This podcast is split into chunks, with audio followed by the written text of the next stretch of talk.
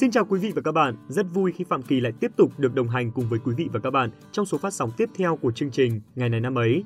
Hôm nay là thứ sáu, ngày 11 tháng 2. Các bạn thân mến, mở đầu số phát sóng ngày hôm nay, thay mặt cho 30 tập chương trình, xin được chúc cho các bạn có một ngày mới thật nhiều điều mới mẻ, công việc thì hanh thông thuận lợi và thật nhiều điều may mắn. Bên cạnh đó, 30 tập của ngày này năm ấy cũng xin được dành những lời chúc mừng sinh nhật ngọt ngào, ý nghĩa nhất tới tất cả các bạn có ngày sinh trong hôm nay. Hy vọng rằng không chỉ có ngày hôm nay mà cả ngày mai, ngày kia, ngày kia nữa, các bạn đều sẽ có những khoảnh khắc tuyệt vời, những điều may mắn và thêm nhiều điều hạnh phúc. Chúc các bạn sẽ có một ngày ngập tràn niềm vui. Còn bây giờ thì xin mời các bạn chúng ta hãy cùng đến với phần nội dung chi tiết của chương trình ngày hôm nay.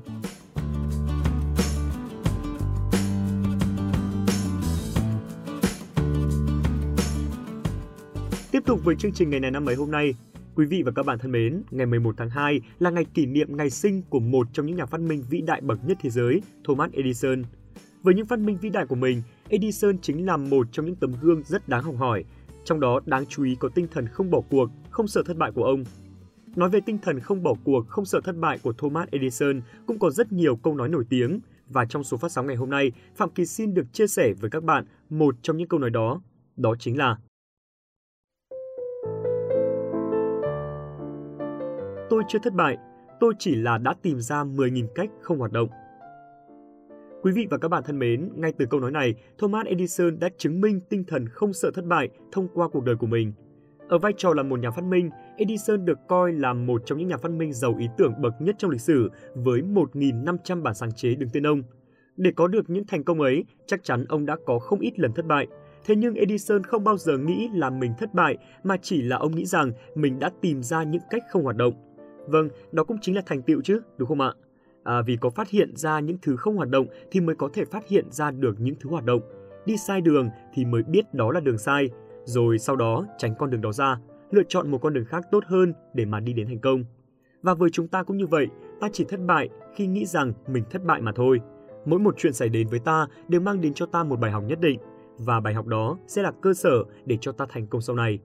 Trong cuộc sống, không con đường đi đến thành công nào là bằng phẳng cả, mà phải trải dài trên đó là những sóng gió và hiểm trở buộc chúng ta phải đương đầu và vượt qua. Người đi được đến đích là người không sợ thất bại và không nghĩ rằng mình sẽ thất bại. Hãy luôn nhớ rằng thành công không tự nhiên đến, mà thành công chỉ đến khi ta biết con đường đi đến thành công. Và câu nói của Edison chính là ngọn đuốc soi đường để giúp cho chúng ta đến gần hơn với những điều mà ta muốn.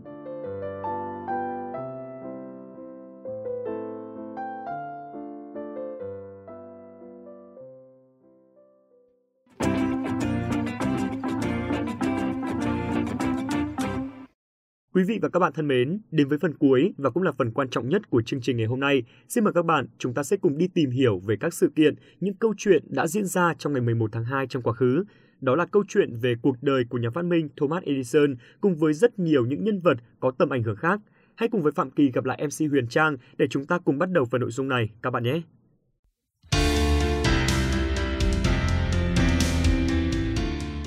Xin được chào tất cả quý vị và các bạn đang theo dõi ngày này năm ấy, ngày 11 tháng 2. Huyền Trang đã quay trở lại với chương trình là một nhiệm vụ quen thuộc và không bao giờ cảm thấy nhàm chán. Quý vị và các bạn hãy cùng đồng hành với chúng tôi đến cuối chương trình để khám phá hết những ẩn số của ngày hôm nay nhé. Đúng là sự xuất hiện của Huyền Trang luôn luôn khiến cho tinh thần của Phạm Kỳ đi lên mạnh mẽ. Đúng thực sự là mỗi ngày mới đến lại có thêm rất nhiều điều mới mẻ để khám phá đúng không nào? Đúng rồi, mỗi ngày là một câu chuyện, mỗi nhân vật khác nhau và đó chính là nguồn kiến thức vô cùng phong phú cho tất cả chúng ta. Và ngay bây giờ, xin mời quý vị và các bạn cùng đến với những câu chuyện, nhân vật của ngày 11 tháng 2 hôm nay.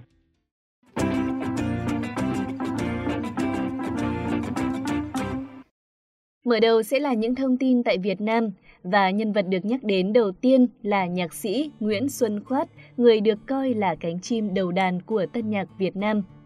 Nhạc sĩ Nguyễn Xuân Khoát sinh ngày 11 tháng 2 năm 1910 ở phố Nhà Thờ, Hà Nội. Năm 27 tuổi, tức là năm 1927, Nguyễn Xuân Khoát cùng các bạn là Nguyễn Hữu Hiếu, Nguyễn Văn Diệp vào học Viễn Đông Âm Nhạc Viện. Sau 3 năm, người Pháp quyết định đóng cửa trường nhạc này. Nguyễn Xuân Khoát cùng các bạn đành lủi thủi bước ra đường kiếm ăn bằng việc đi chơi đàn ở các hộp đêm, rồi sau đó ông lặng lẽ học trèo, học ca trù. Khởi đầu sự nghiệp sáng tác, Nguyễn Xuân Khoát viết bài Hồn Xuân, Bình Minh, phổ thơ thế lữ để nói lên lòng mong mỏi của ông trước sự biến động của đất nước.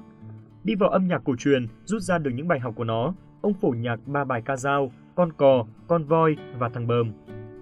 Đầu năm 1945, Nguyễn Xuân Khoát nhập đoàn kịch Anh Vũ với Thế Lữ, đoàn Phụ Tứ, Bùi Công Kỳ, Văn Trung, biểu diễn xuyên Việt. Ông viết bài uất hận, phổ nhạc một bài thơ kỳ tên Bồ Tát, đăng trên một tờ báo tường. Mãi cho đến nay, ông vẫn chưa biết tác giả đó là ai. Khi trở về Hà Nội, Nguyễn Xuân Khoát đã có bài viết quan trọng Nguyện vọng âm nhạc trên tạp chí Tiên phong của Hội Văn hóa Cứu Quốc và tham gia hoạt động cho Hội khuyến nhạc. Sau đêm 19 tháng 12 năm 1946, Nguyễn Xuân Khoát phổ bài thơ Giết giặc của Tố Hữu và gia nhập đoàn kịch tháng 8 của Bộ Nội vụ. Từ đó, Nguyễn Xuân Khoát cứ đi dần lên Việt Bắc theo kháng chiến. Trên đường đi, ông đã chứng kiến cảnh các nhà thờ bị tàn phá. Ngay khi lên tới Việt Trì, ông đã viết ra một tác phẩm lớn cho kháng chiến là Tiếng chuông nhà thờ. Sau khi viết xong Tiếng chuông nhà thờ, Nguyễn Xuân Khoát đã rời đoàn văn nghệ kháng chiến, nhập ngũ và có thêm những sáng tác mới như là đoàn quân cứu thương, Triều Việt Bắc và đặc biệt là Hát mừng chiến thắng. Khi Hội Nhạc sĩ Việt Nam thành lập vào cuối năm 1957, Nguyễn Xuân Khoát được bầu làm chủ tịch hội. Suốt những năm tiếp theo của chiến tranh chống Mỹ, cùng với Tổng thư ký Đỗ Nhuận, Nguyễn Xuân Khoát đã tạo dựng được một đối ngũ âm nhạc hùng mạnh như một binh chủng đặc biệt với sức công phá của âm thanh còn lớn hơn bom đạn. Ông mất ngày 7 tháng 5 năm 1993 tại Hà Nội, thọ 84 tuổi.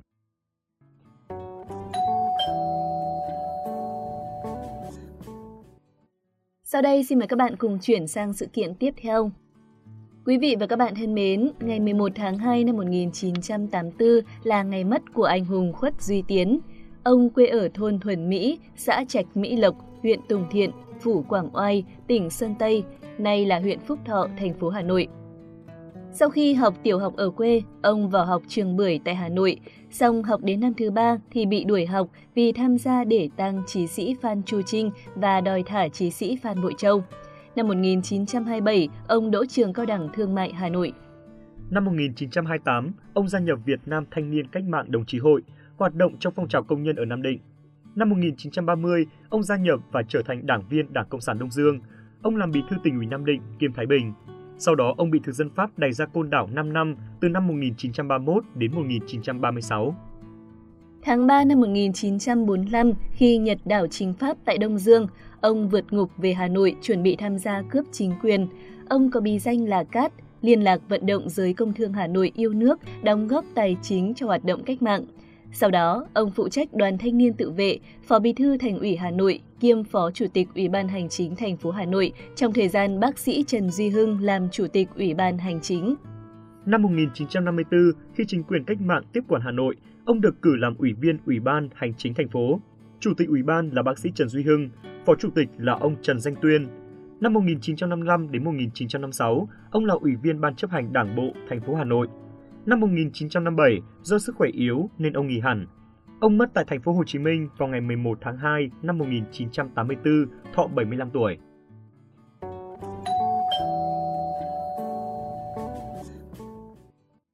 Trên đây cũng là sự kiện đáng chú ý trong nước cuối cùng của ngày hôm nay. Bây giờ xin mời các bạn cùng tới với những sự kiện trên thế giới.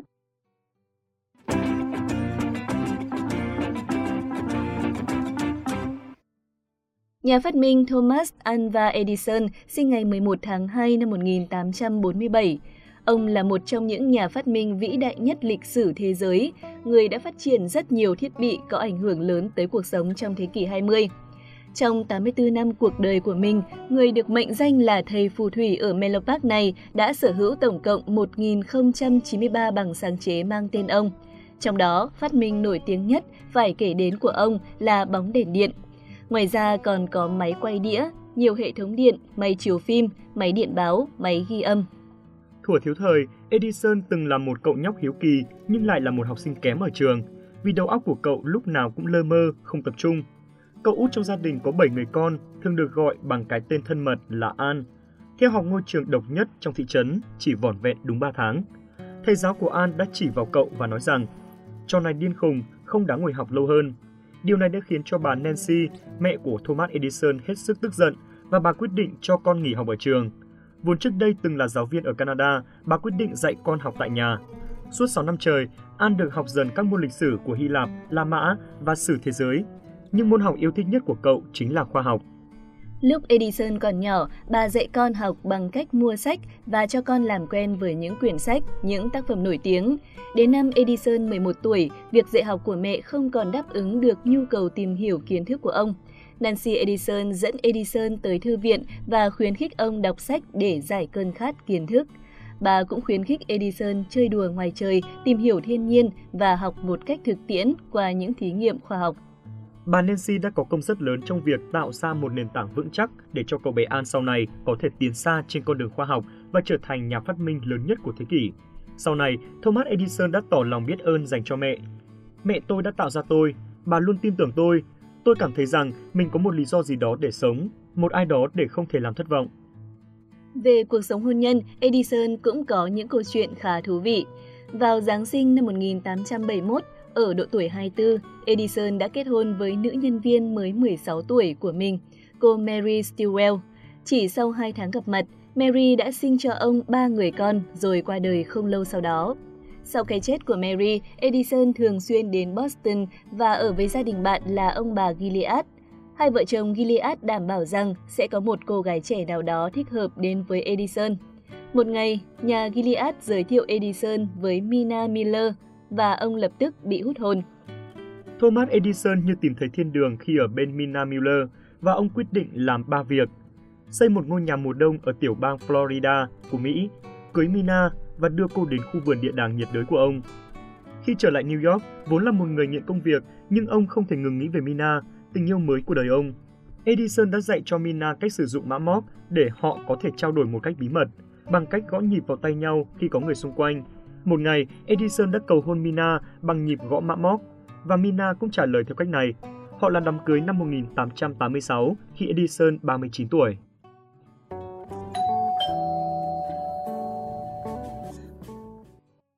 Chúng ta sẽ cùng chuyển sang thông tin tiếp theo. Ngày 11 tháng 2 năm 2012, cả thế giới phải nói lời tạm biệt với một nữ danh ca nổi tiếng trên thế giới, Whitney Houston. Whitney Houston sinh năm 1963 là một ca sĩ, nhạc sĩ, nhà sản xuất âm nhạc, diễn viên, nhà sản xuất phim và người mẫu người Mỹ. Năm 2009, sách kỷ lục Guinness đã ghi danh cô là nữ nghệ sĩ đạt nhiều giải thưởng nhất mọi thời đại.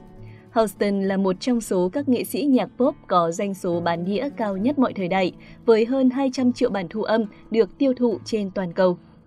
Trong toàn bộ sự nghiệp, cô đã phát hành tổng cộng 6 album phòng thu, một album ngày lễ và 3 album nhạc phim, và tất cả đều được chứng nhận vàng, bạch kim, đa bạch kim hoặc kim cương. Tiếng vang của Houston trên các bảng xếp hạng âm nhạc đại chúng cũng như sự nổi danh của cô trên MTV, khởi đầu từ video âm nhạc của ca khúc How Will I Know đã truyền cảm hứng tới các nữ nghệ sĩ da màu theo sự thành công của cô. Houston là nghệ sĩ đầu tiên và duy nhất có được 7 đĩa đơn liên tiếp đạt vị trí quán quân trên bảng xếp hạng US Billboard Hot 100. Album đầu tay của Whitney Houston phát hành năm 1985 và trở thành album đầu tay bán chạy nhất mọi thời đại của một nữ nghệ sĩ.